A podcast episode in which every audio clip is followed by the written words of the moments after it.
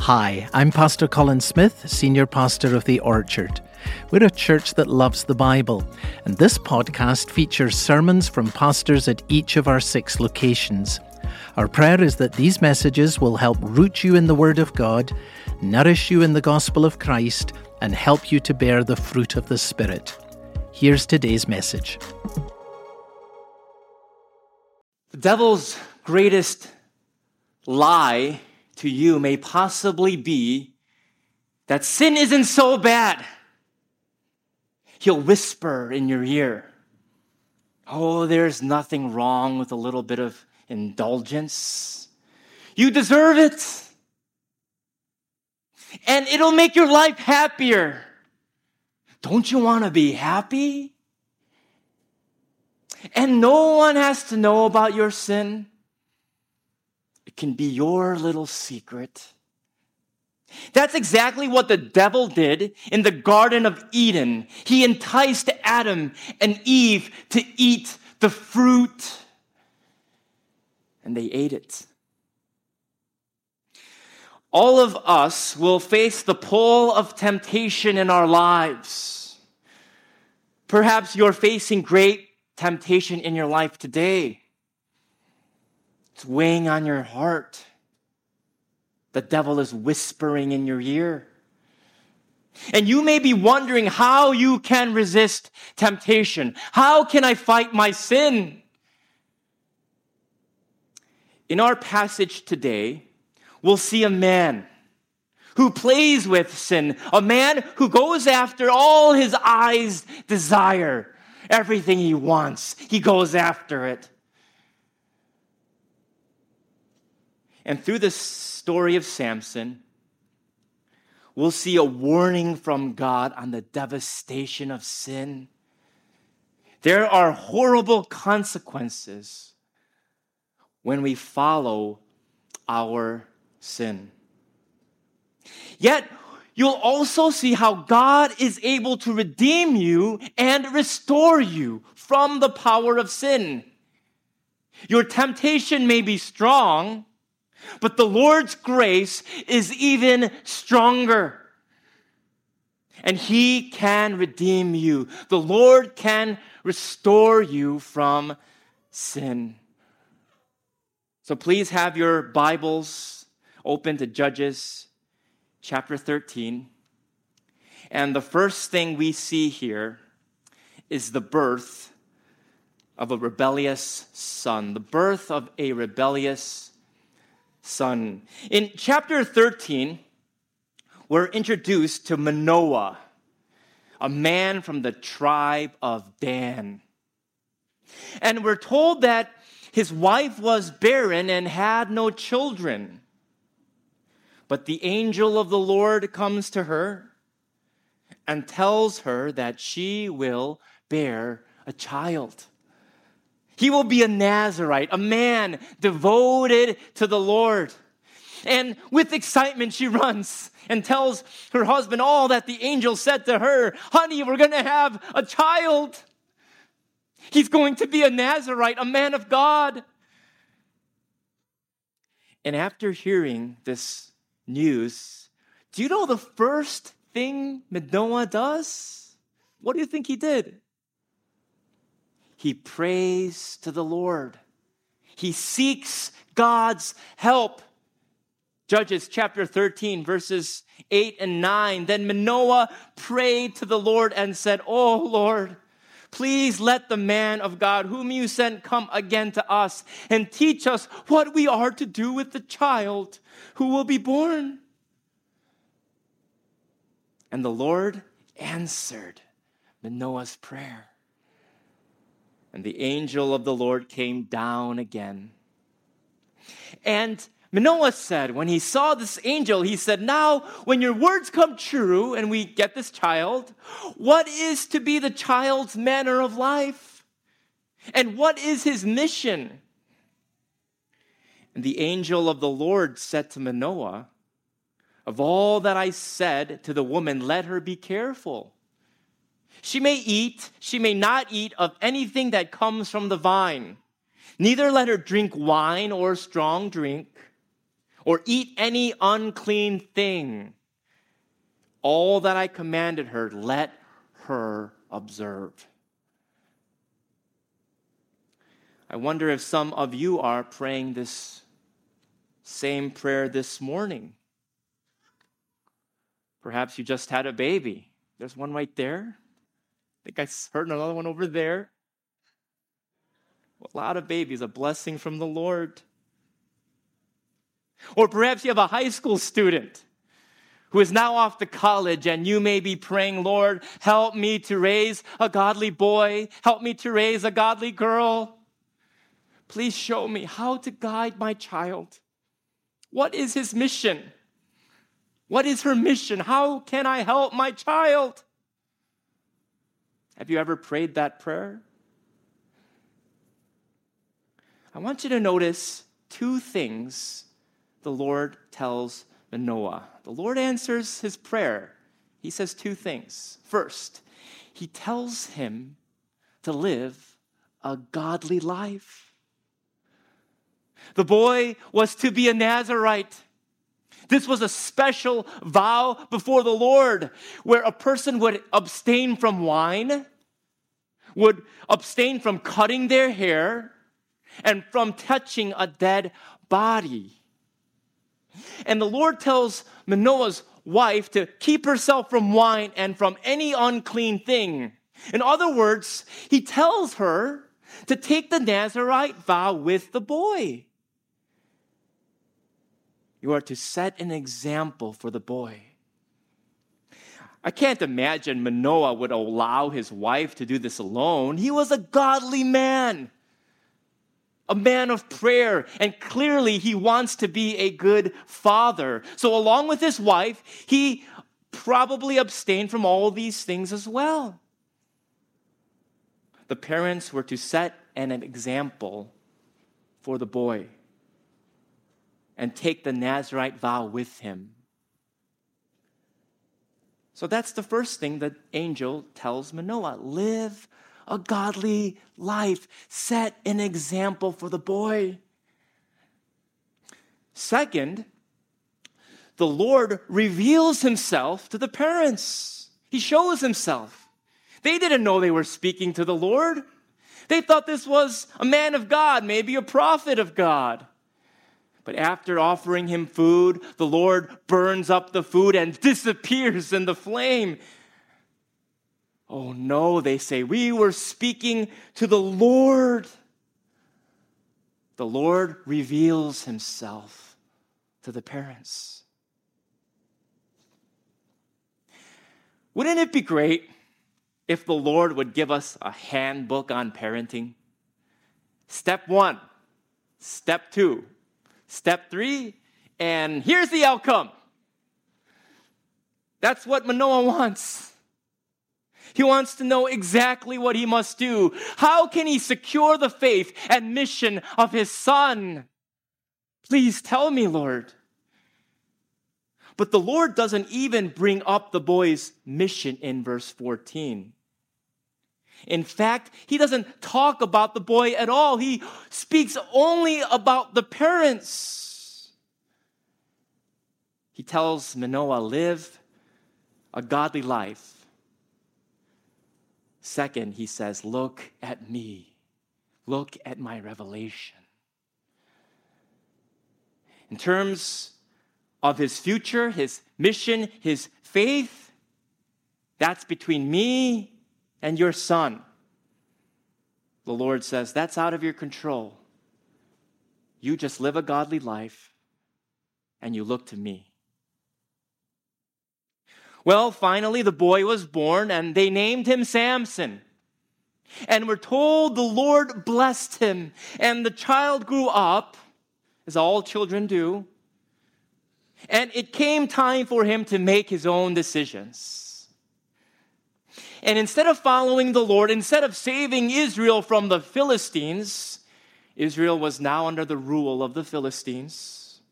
We're told he went down to Timnah and Samson saw one of the daughters of the Philistines. And he came up. And his to his father and mother, and he says, I saw one of the daughters of the Philistines at Tim- Timnah. Now get her for me as my wife. Mom, dad, I tell you, I saw a beautiful woman. She's got to be my wife. Well, did you talk to her? I don't need to talk to her. I just saw her. I need her. Just get her for me. Samson, couldn't you marry someone from our own people? Do you have to marry a woman who worships other gods? This will not go well for you, son. Unfortunately, he doesn't listen. And he marries her anyway. Here we see a man who had godly parents, who a man who was filled with the spirit of God, but he's impulsive. He's unteachable. Here we see a rebellious son. Second, in this story, we see a broken marriage. On his way to his wedding, Samson encounters a lion. And we're told he tore the lion into pieces. And later he passes by the carcass of this lion and he sees that a swarm of bees has made a nest of honey in the carcass of this lion. And having no regard for the Nazarite vow, he's not supposed to touch any dead thing. Not only does he touch this body, he grabs the honey and he eats it.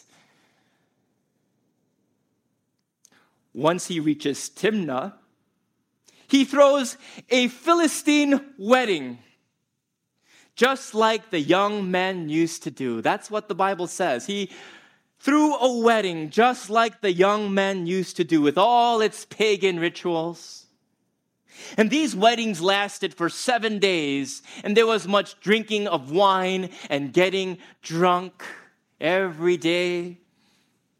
And again, having no regard for his Nazarite vow, he drinks wine, feasting, getting drunk. And to make things more fun, he tells his 30 wedding guests a riddle. He says, Oh, this is getting boring. Let me tell you a riddle. And if you solve this, I'll give all of you some new clothes, some new garments. But if you can't solve it, all of you have to give me new clothes. And he tells them this riddle Out of the eater came something to eat. Now we know, of course, this is the lion. Out of the strong came something sweet. And of course, we know that this is honey. Obviously, there's no way for these guests to know what Samson means by this. They weren't with Samson when he tore the lion, when he ate the honey. And so, you know what the people do? They threaten Samson's wife to entice him for the answer. Give us the answer. Tell, ask your husband for the answer, or else we'll burn you and we'll burn your father.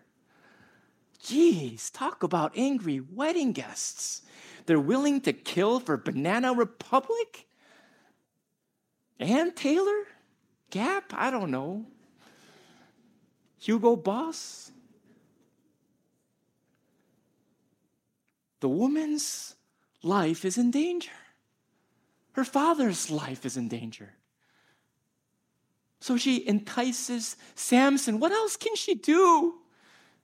Samson, don't you love me? Please tell me the answer to this riddle. Well, she's able to get Samson to answer her. But once his guests solve the riddle, he realizes what his wife has done. She's betrayed him. And so he goes to another Philistine city in anger. He strikes down 30 men. He steals their clothes and he gives it to his wedding guests. And filled with anger against his wife, he calls her a heifer and leaves her, going back home. In hot anger, he went back to his father's house, and Samson's wife was given to his companion, who had been his best man. By making a stupid bet, Samson endangered his wife. And he has no idea. He has no clue the turmoil his wife is facing. She could die. Her father could die. And instead of asking Samson to save her, she has to trick him to save her life. Maybe she thought for a moment, I wonder if I should ask Samson to help me. But she sees him drinking and laughing and gambling. She thinks to herself, there's no way he's going to save me. Samson had the power to protect his wife, but he wasn't the kind of man she could go to for help. She had to face everything on her own. There's turmoil, her life is in danger. She has to face it on her own. Only if Samson knew these words Husbands, love your wives as Christ loved the church and gave himself up for her, he could have protected his wife. Here we see in this story a broken marriage, a rebellious son, a broken marriage. Third, we see here a complacent people. After some time, Samson goes back to his wife. Why does he go back? Because he wants to sleep with her. So he goes back to Timnah with a young goat. That's the ancient equivalent of a bouquet of flowers. So, husbands, next time your wife is mad at you, try buying her a young goat. Just trying to be biblical, honey. I, I don't know. But his father in law tells him that she's now married to his best man. I thought you hated her, Samson. I didn't realize you'd be back. How about my younger daughter? She's prettier than her sister. Well, that just pushes Samson over the top. Filled with anger, he ties torches to 300 foxes, releases them into the Philistine fields it burns all their food. Of course, this upsets the Philistines, so they prepare to fight against the Israelites. We need to destroy this guy, the Philistines say. So 3,000 men of Judah go down to Samson and tell him, Do you know, don't you realize, Samson, that the Philistines are rulers over us? What are you doing? Instead of joining Samson and fighting against their enemy, they tie Samson up and deliver him to the Philistines. They tie him up, they deliver him up. Aren't they supposed to be on the same side? Do you see what's happening here? The Israelites came to accept their fate under the Philistines. They became complacent. They became comfortable. That's why the people aren't crying out to the Lord in Judges 13, 14, 15, and 16. They do not cry out to the Lord. Last week, we saw that the people repented. They confessed their sin. They repented. In previous chapters, we saw that the people cried out because of their misery. They might not have fully repented, but at least they cried out because they needed God's help. Here, God's people, they don't even cry out. No peep, nothing, nada. They're not asking for any help. The Philistines are their rulers, and that's just fine with them. The joy of the Lord was gone. The worship of God was dead, and they were under oppression. But things were comfortable. And the Israelites, they didn't want any trouble. So they tied Samson up. They gave him to the Philistines. Here we see a complacent people. Fourth and finally, in this story, we see a visionless leader, a visionless leader. After the tribe of Judah delivered Samson to the Philistines, the Lord fills him with this spirit and he rips the ropes and he takes the jawbone of a donkey and Samson by himself strikes down 1,000 Philistines. He destroys them all. One man. And he's victorious. And because of this victory, we're told in the Bible that Samson was able to judge Israel for 20 years. Unfortunately, this isn't where the story ends. Towards the end of the 20 years, Samson again has woman trouble. He falls in love with another woman, a woman named Delilah. And the leaders of the Philistines come to her and they each offer her, get this, 11 pieces, 1100 pieces of silver. They say, find out the secret to Samson's strength and we will give you this money. Each of us, not just one of us, all of us will come together. 1100 pieces of silver from each leader. So she agrees. The money sounds good. And she entices Samson to tell her the secret to his strength. Tell me, Samson, what is the secret to your strength? He says, Well, bind my hands with bowstrings that haven't been dried, and then you will weaken me. Well, she tries it, but it doesn't work. Again, she goes to Samson, Tell me the secret to your strength. He, he tells her, Weave the seven locks of my head and pin them to the ground. Well, she tries that, and that doesn't work. At this point in the story, we have to look at Samson and ask, What a fool! Doesn't he see that Delilah is trying to help the enemy? Well, finally, she begs him, Don't you love me, Samson? Please tell me the secret to your strength. And the Bible says she pressed him hard with her words day after day. Tell me, tell me the secret, and urged him. His soul was vexed to death, the Bible says. He finally tells her, he says, Okay, okay. Shave off my hair. No razor has been used on my head, but if you shave off my hair, then I will become weak. So while Samson is sleeping, she shaves off his hair. And she calls the Philistines. And when the Philistines come, they defeat him, they capture him. And we're told they gouged out his eyes, bound him in chains, and made him grind the mill in prison.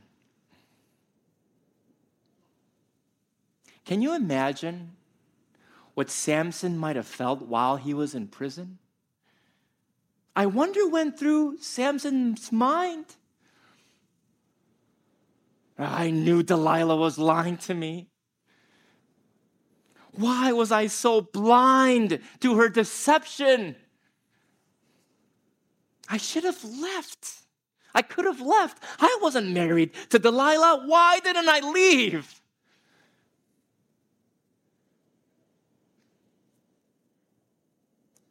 The Bible tells us that the devil is the father of lies, enticing you like an adulterous woman. But when you face temptation, when you feel the weight and the pull of temptation, remember that the Lord can keep you from sin. That's why we pray, lead us not into temptation and deliver us from evil. We pray that because the Lord can do that for you. Temptation is strong, but God's grace is stronger. That's why the apostle Paul writes, be strong in the Lord and in the strength of his might. Put on the whole armor of God that you may be able to stand against the schemes of the devil. There is power, there is strength in the power of the Lord. You can face your temptations, you can resist them because of Christ, because of His might.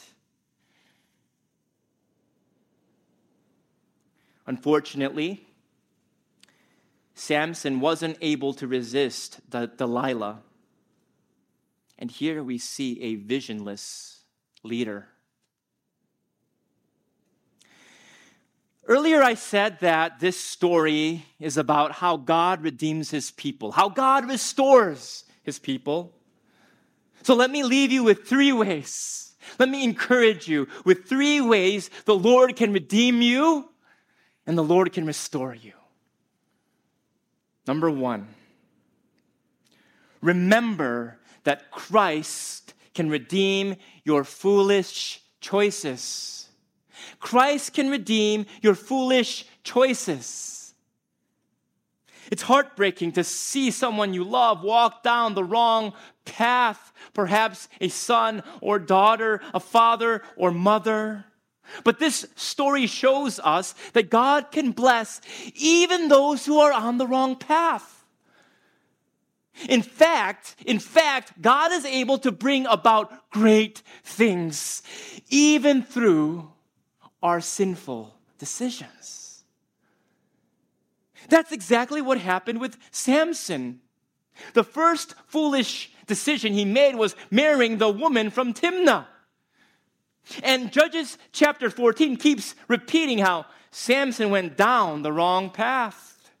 He went down to Timnah, down to the woman, down with his father, down to Ashkelon, down, down, down, down. Samson was on the path going down. And in the eyes of his parents, there was nothing they could do to stop him. They felt so helpless. People do what they're going to do. And many times we will feel helpless to stop our loved ones from going down the wrong path. But I want you to notice chapter 14, verse 4. Listen to what the Bible says. His father and mother did not know that it was from the Lord. For he was, for God was, seeking an opportunity against the Philistines. At that time, the Philistines ruled over Israel. Do you see what it's saying? Samson's mom and dad had no idea the Lord was working out great things in the midst of Samson's foolishness. This doesn't mean that God approves of sin, but this does mean that God can redeem your foolish, even your sinful decisions to bring about great things.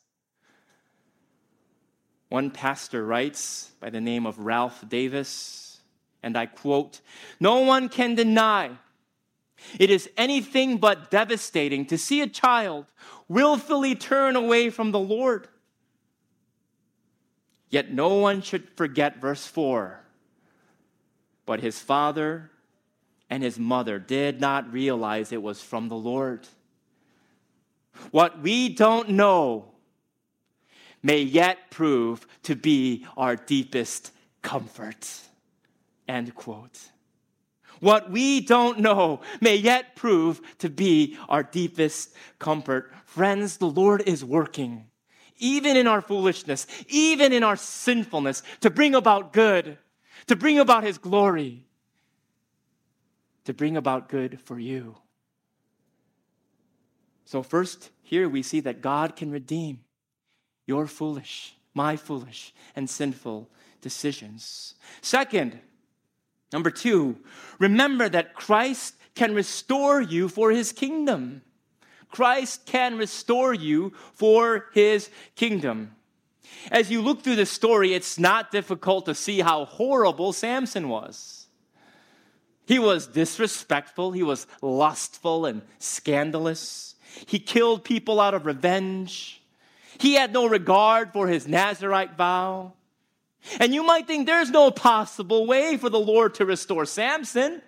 He's a wicked guy.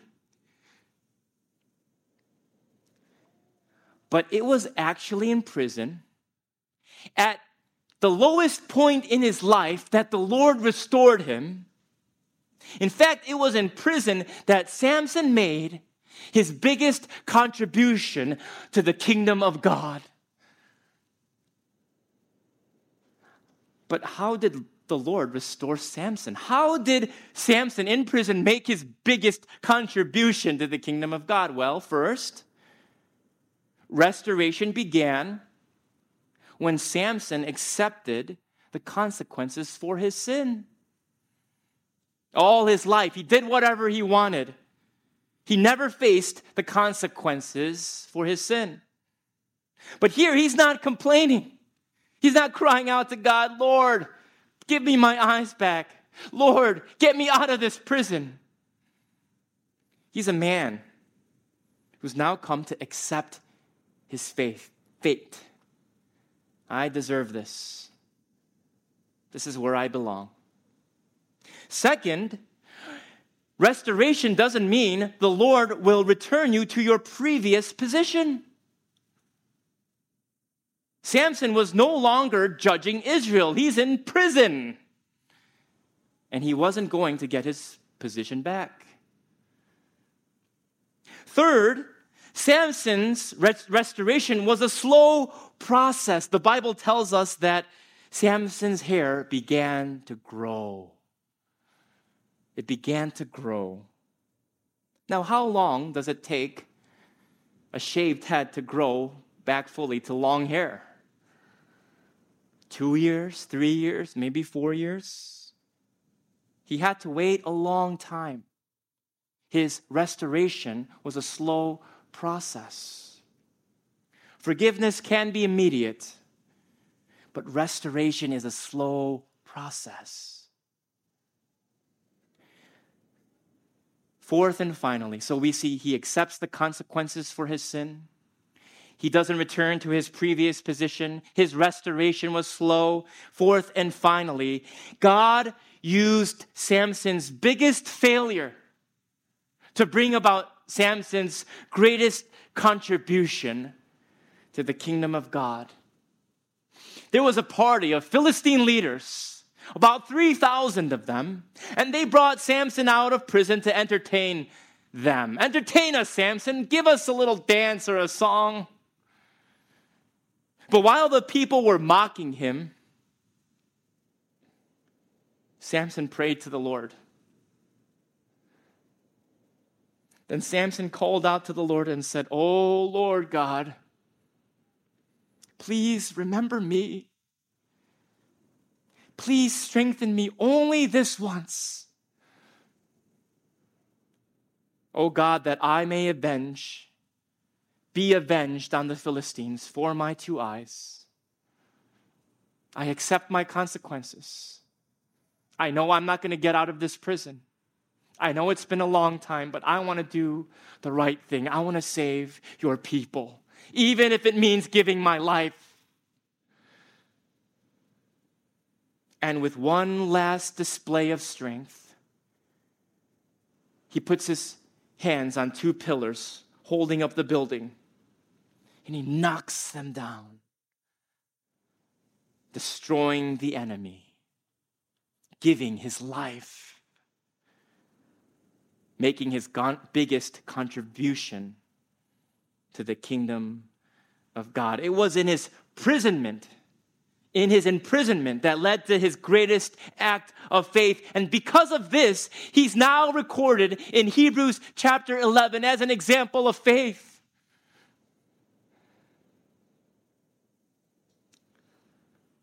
no matter your past, no matter your failures, no matter how deep you think your sin is, remember the Lord can restore you. And don't ever think the Lord can't use you because of your sin. God can use you even in your greatest failure. The consequences may be tough. You may have to give up your position, and the process of healing may be long. But when you put your faith in Christ, in your greatest failure, the Lord can still bring about your greatest contribution to his kingdom. Christ can restore his people for his kingdom. Third and finally, Christ is the only one who can save you from your sin. In the beginning of Judges, we saw Ehud. He saved God's people with an army, a full army. Then we went to Barak. Barak saved Israel with 10,000 soldiers. Then we went to Gideon. How many soldiers did Gideon use to save Israel? Does anyone remember? 300. How many people did God use to save Israel in this story? One man. An army, 10,000, 300, then one man. Do you see the message that Judges is pointing to? The true Savior can only be one man Jesus Christ. And the story of Samson points us to Christ. Samson was sold over by Delilah for 1,100 pieces of gold from many leaders. Jesus was sold over by Judas for 30 pieces of silver. Samson was mocked by the Philistines. Jesus was mocked by the soldiers. Samson gave his life, stretching out his arms, pushing down two pillars. Jesus Christ gave his life, stretching out his arms, being nailed to a cross.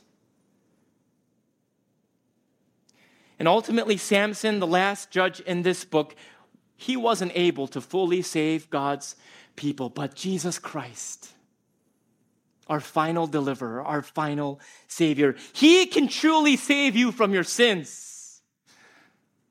He died on the cross, canceling the debt of sin. The wages of sin is death, but the gift of God is eternal life. Trust in Jesus Christ and he will forever redeem you and restore you from sin. We have a wonderful, powerful Savior, Jesus Christ. Let's always look to him. Let's pray.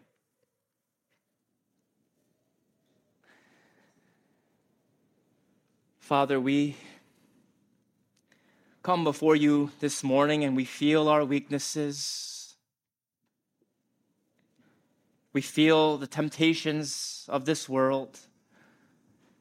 We hear the whispers of the evil one.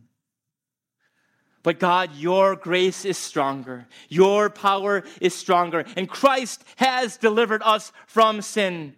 So help us to focus our hearts and to always look to Him.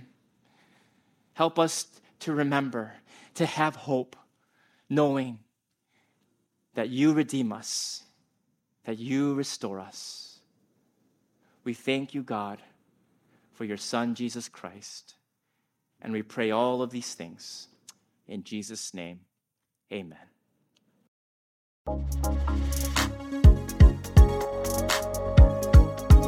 Thank you for listening to the Orchard Sermon Podcast. If you enjoyed this message, please subscribe become a regular listener, and share the link with others. And if you're in the northwest suburbs of Chicago, we'd love to welcome you as our guest at one of the Orchard's six locations. For more information, go to theorchard.church. That's theorchard.church.